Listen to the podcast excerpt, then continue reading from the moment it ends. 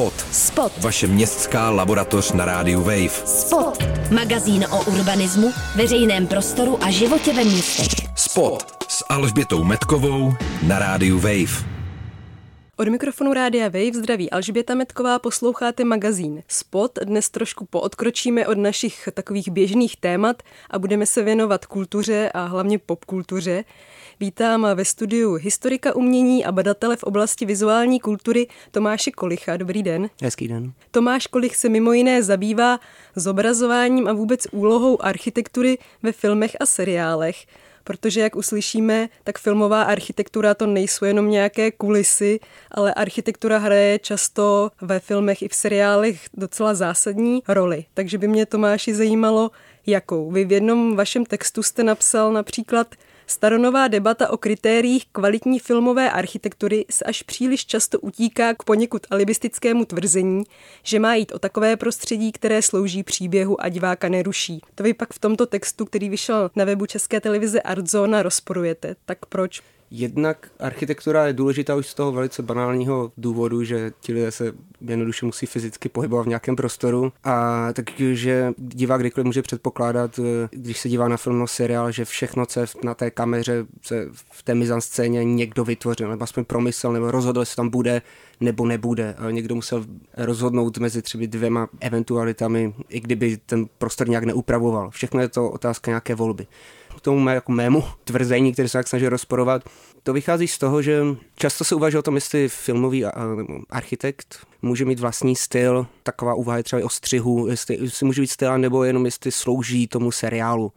No ta pravda je přirozeně někde mezi, ale rozhodně spíš slouží. Tím pádem se jako často zdá, že ta architektura by měla být nenápadná, eh, že by neměla rušit toho diváka, že ideálně, když si nevšimne, jako třeba někdy s filmovým střihem ale podle mě sloužit tomu příběhu je něco jiného, než být nenápadný. A jsou typy seriálů, jsou typy sižetů, které prostě vyžadují jako velice výraznou, někdy do očí bíjící architekturu. A zrovna bohužel i tahle do očí bíjící výrazná architektura je to, o čem se lépe píše. Vy v těch svých textech eh, používáte také často spojení nebo termín filmový set. Můžete vysvětlit, co to znamená, protože na tom se dá i ukázat vlastně, jak se ta architektura filmová třeba tvoří a co tedy může znamenat definovat. To je trochu zajímavé, že ta otázka toho definovat, co je filmový set, přišla, když jsem začal psát ty texty pro Artzonu. Těch pár málo knih, z kterých se dá čerpat v tomhle tématu, ten termín používají, já jsem ho automaticky přijal a stejně jak ho háží tak do větru herci v různých talk show, když byl on the set a tak dále. A v češtině se nášel vhodný ekvivalent, takže tím setem myslím veškerou architekturu uh, jednak skonstruovanou, jako kulisu, ale zároveň tu lokaci, kterou někdo vybral a kterou musel upravit. A obecně celý ten, ten prostor, kde to natáčení probíhá v daný moment. Ty alternativy, co máme v češtině, jako kulisa, to člověku konotuje spíš divadlo, scénografie také něco takového spíš plošného v pozadí. Já jsem chtěl zdůraznit, že to je opravdu ten celý prostor jako se světlem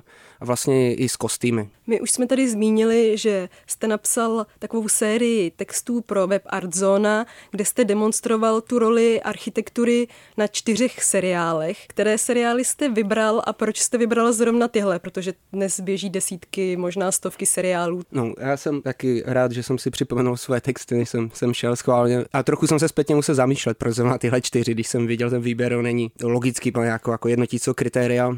Já jsem měl možnost si zcela zvolit sám, a jednoduše jsou to typy filmové architektury nebo seriálové architektury, které jsou dostatečně výrazné a dostatečně jednotné, aby se o nich dalo psát. Takže můžete vy, vyjmenovat, jo, které A je to, to Westworld, uh, seriál Westworld, seriál uh, Legion nebo Legie, Peaky Blinders a příběh služebnice. A můžete tedy jeden z nich vybrat a třeba rozebrat právě to, čím je, je jeho architektura nebo ten set filmový, seriálový zajímavý? Um, vhodný příklad například je, jsou Peaky Blinders, z Birminghamu. Historické drama, odhrávající se, napovídá ten název Birminghamu v 20. a 30. letech. Já jsem se v tom textu zaměřoval především na tu první. On, když se ten seriál bude pozorovat první, co myslím všem utkví okamžitě je, je soundtrack, už jako úvodní písnička od Nika Cave a dále je tam několik prostě současných rokových interpretů. A to je něco, co jinak zaujalo mě, že si tradičně jako nespojujeme se zobrazením této doby. Já jsem čekal nějaký maximálně jazz nebo spíš takovou tu hudební vatu v pozadí a ta architektura tomu odpovídá. Když se eh, zaměříte pořádně třeba na, na obzor nad tím městem, tak dá uvidíte spoustu konstrukcí, které vypadají spíš jako žila verna, eh, jeřáby, eh, kolejnice, ale zcela předimenzované. To souvisí s tím jako soundtrack s tím, že režisér, no vlastně tvůrce toho seriálu, hlavně chtěl to prostředí zmítizovat. Oni chtěli udělat gangsterku, ale zároveň se primárně inspirovali westernem, chtěli prostě zmytologizovat tu vlastní historii, aby to nebylo jenom Downton Abbey a ta vyšší aristokracie, ale by ukázali, že oni měli ty cool charaktery, prostě, že, že to jsou jako rokové hvězdy své doby, ti, ti gangsteři a proto v tom soundtracku hraje taková hudba, jako hraje, to prostředí tomu odpovídá. A to je přesně příklad, že nějaká ta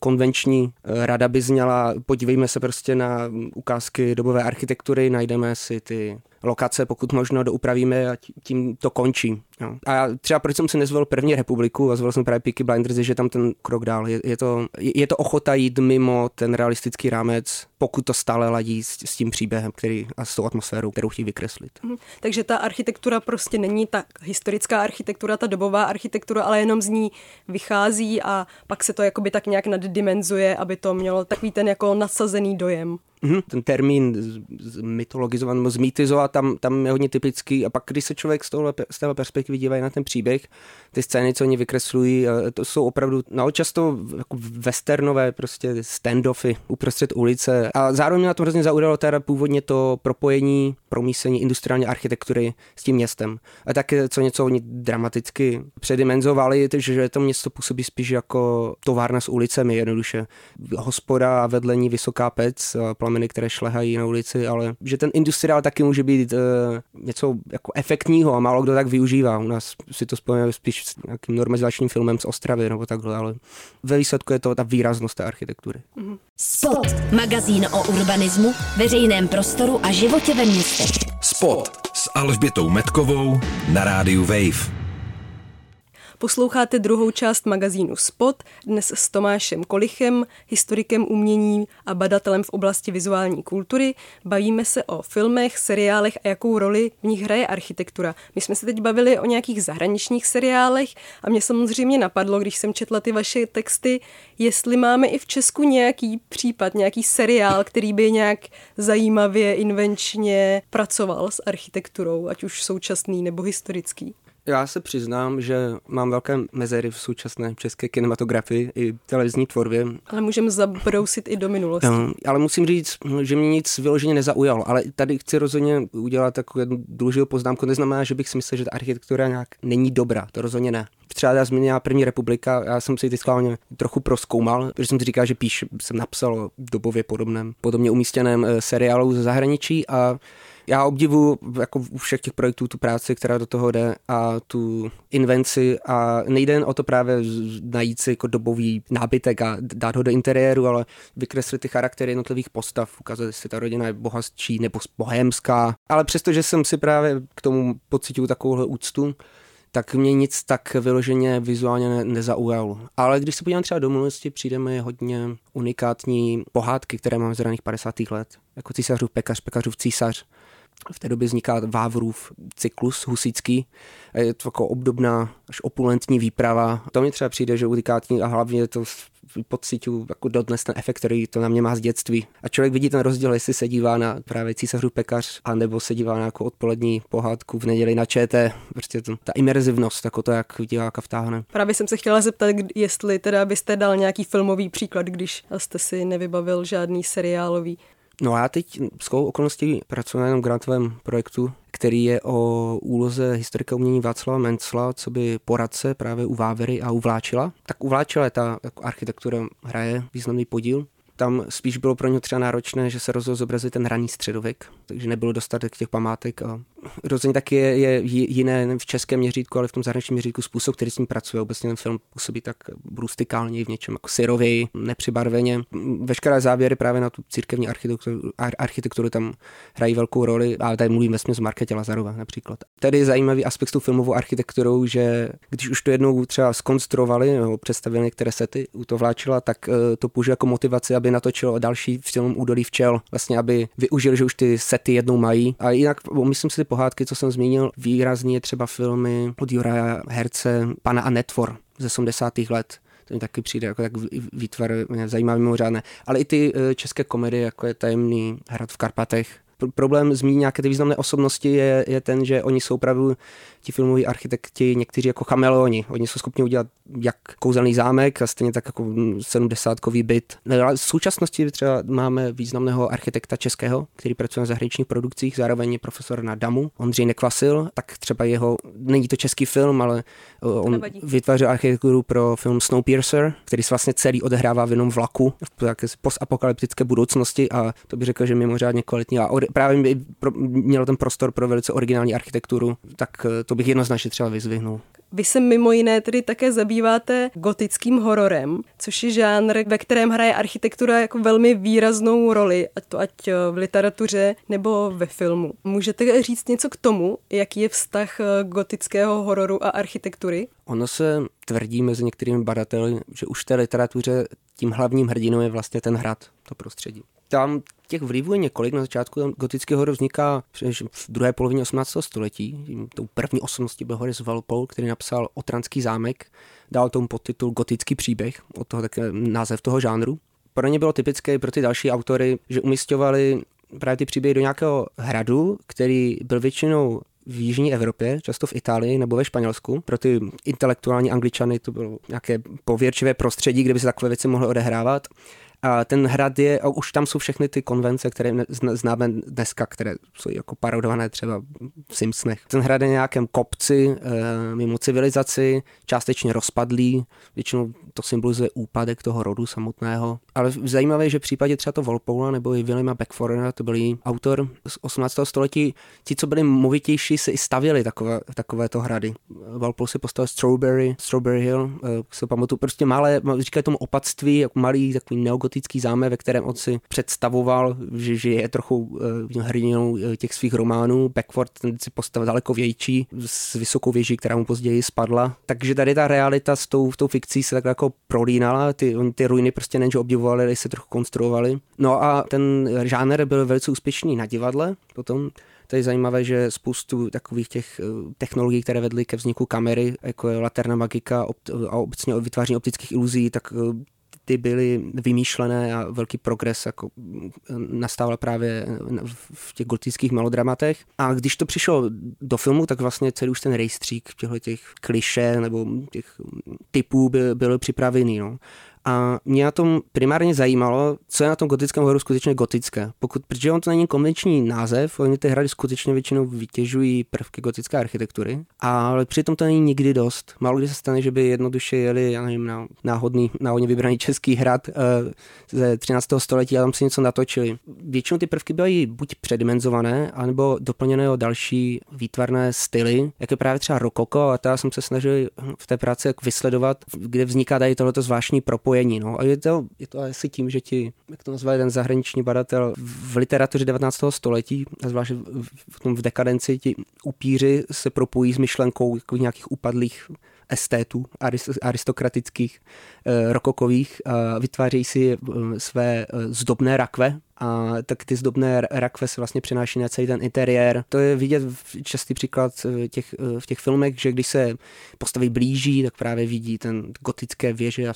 hradby rozpadlé na pozadí nějakého měsíce. A když vedu dovnitř, tak ti upíři mají spíš rokokový dekor a nosí bílé paruky. A někde je to parodováno jako v tom filmu od Polanského, Fearless Vampire Killers, ale třeba interview s upírem takový případ, tam možná se, to se sice neodhrává v době středověku, ale je tam celá jedna velká scéna, kdy, kdy ti upíři v provozují divadlo v opuštěném gotickém kostele v Paříži, jsou tam koubák, že neustále dochází k vám propojování tady těch dvou stylů a zároveň třeba orientalismus, inkorporování orientálních prvků, to je také něco, co už právě vzniklo, začalo vznikat v 18. století. Já jsem si hmm. právě při čtení těch vašich prací uvědomila, že dodnes, když budete v jakémkoliv žánru nebo médiu chtít vytvořit něco hororového, tak přesně budete vědět, jak to udělat, budou tam tyhle ty prvky a že to je vlastně něco, co funguje stejně nepřetržitě už od druhé poloviny 18. století. Mm-hmm. Ještě jsem se chtěla zeptat, nedávno tady kolegové v jiném pořadu probírali folk horror, jiný hororový žánr a právě se shodli na tom, že folk horror se dá definovat tím, že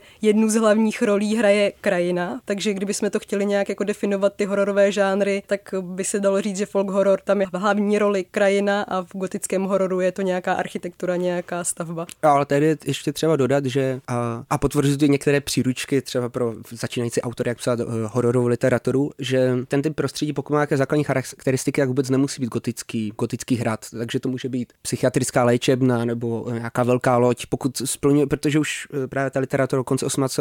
století nastala vlastně na pravidla, musí to být úzké, temné uličky, kde pohasí na světlo nebo může kdykoliv zhasnout, vrzání dveří a tak v pozadí. Takže pokud tohle je vlastně naplněno, tak eh, může být ten ty prostřediny, ale přesto jsou stále nejpopulárnější hm, gotické hrady. Vy tam taky třeba zmiňujete, že třeba známý hotel v hororu Shining osvícení v některých prvcích vlastně splňuje tohle, co jste říkal. On to vlastně prohlásil sám Stephen King, kdy popisoval eh, tento svůj opus a vlastně sám udělal ty paralely, ty dlouhé chodby přirovnal k těm, k těm gotickým a to, to bloumání těch postav a hledání nějaké skryté 13. komnaty a jak, stejně jak, že zvuk výtahu v tom Shining simuluje zvuk nějakého eh, rachotění řetězů v mučírně. Takže ta, on si sám byl vědom, že, a sám si dobře vědom, že píše tohle tradici. Mm-hmm. Ten gotický horor tedy vznikl jako literární žánr, ale protože se teď bavíme hlavně o filmech, tak eh, která filmová díla jakoby ustavili filmový vizuál gotického hororu jsou nějaká jako přelomová, která dodnes ovlivňují to, co si představíme, když se řekne horor? No, obecně lze říct, že to styl studia Universal, těch několik hororových filmů, které oni natočili v 30. letech.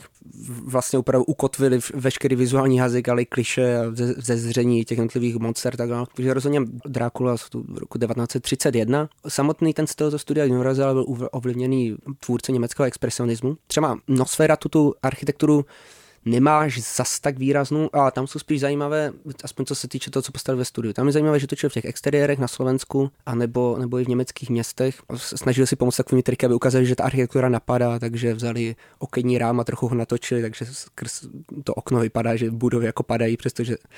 Ale já hlavně bych třeba zmínil, eh, možná není ani tak vlivný, ale myslím si, že by měl být aspoň známý, nebo by se mu měl dostat víc slávy. To je film Golem, opět německý film. To studio postavilo snad 300 fasád nebo 200 fasád domů. Opravdu jako plastická architektura dělal architekt Hans Pelcik, což byl jeden z mála filmových architektů, který měl taky kariéru fyzicky postavených reálných staveb. To bych řekl, že dneska pro aspoň ty, ty architekty, co v tom žánru pohybují, si myslím, jako, že je takový inspirační vzor nebo zdroj. Bylo to něco nového, ta architektura byla hodně taková tvárná, kroutící se, plastická. A potom Universalu, když, když uvažuji tak nahlas, tak už mě napadá, napadají mě zajímavá díla, ale už mě napadá žádné vlastně takové přelomové. Ale klidně no. řekněte zajímavá. Já jsem se vás no, stejně chtěla zeptat na nějaké typy pro posluchače, jaké filmy byste doporučil.